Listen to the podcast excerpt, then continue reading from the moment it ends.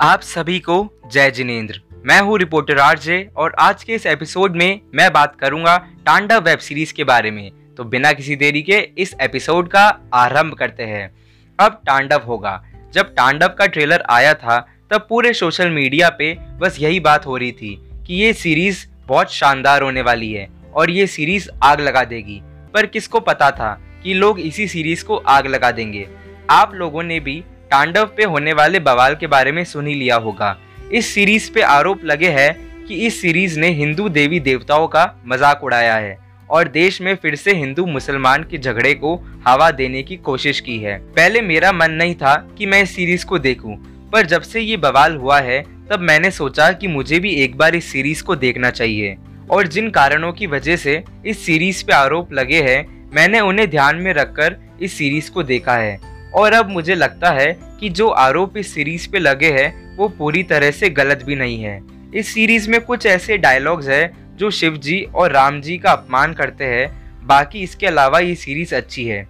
But इस series में एक प्रॉब्लम है कि इसमें कुछ ज़्यादा ही रियलिटी दिखाई है। इस सीरीज़ में दिखाया है कि कैसे आज भी देश में जातिवाद होता है, आज भी दलितों को हमसे अलग समझा जाता है, और धर्म के नाम पे लोगों को तोला जाता है।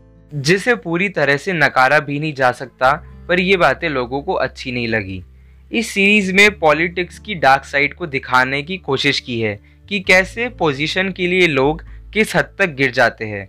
इस सीरीज़ में आपको जेएनयू और फार्मर प्रोटेस्ट की भी झलक देखने को मिलेगी।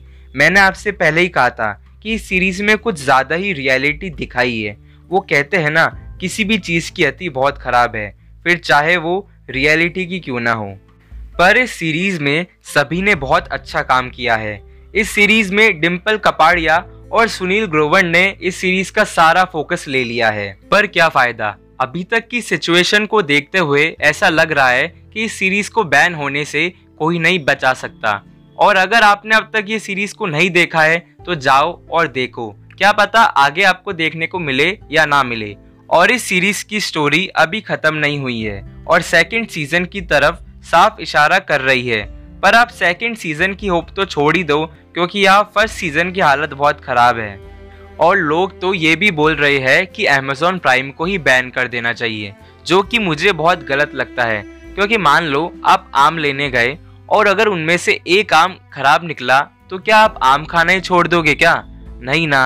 वैसे अगर एक सीरीज़ खराब है तो इसका ये मतलब थोड़ी कि पूरे अमेजोन को बैन कर दो। अब आगे क्या करना है, वो जनता देख ले। तो आज के लिए बस इतना ही। अब आपसे मुलाकात होगी नेक्स्ट एपिसोड में। तब तक के लिए जय जिनेन्द्र।